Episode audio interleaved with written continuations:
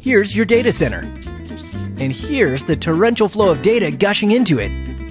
In 2011, data grew at a 50% clip. And by 2015, it's projected to grow a staggering seven and a half times larger than its 2009 levels. Now that's a lot of data. Data that has to be stored and made instantly accessible to run your business. So there's the challenge. Your data center has to be built to scale so it can handle and manage the explosion in data growth. And it needs to handle typical structured data, often used for performance hungry transactional needs, as well as large, unstructured data that is becoming increasingly important.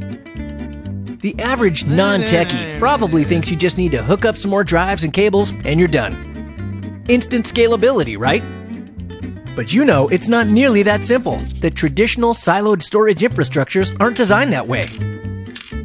You realize that scaling to meet those needs is going to dramatically increase data management complexity, power consumption, and costs, all the things you want to reduce.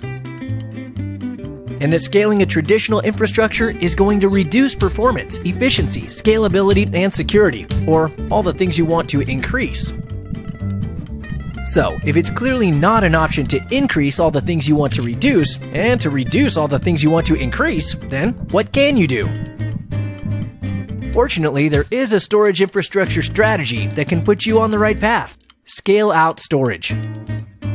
And we can help you understand what it is, how it helps, and how to get there.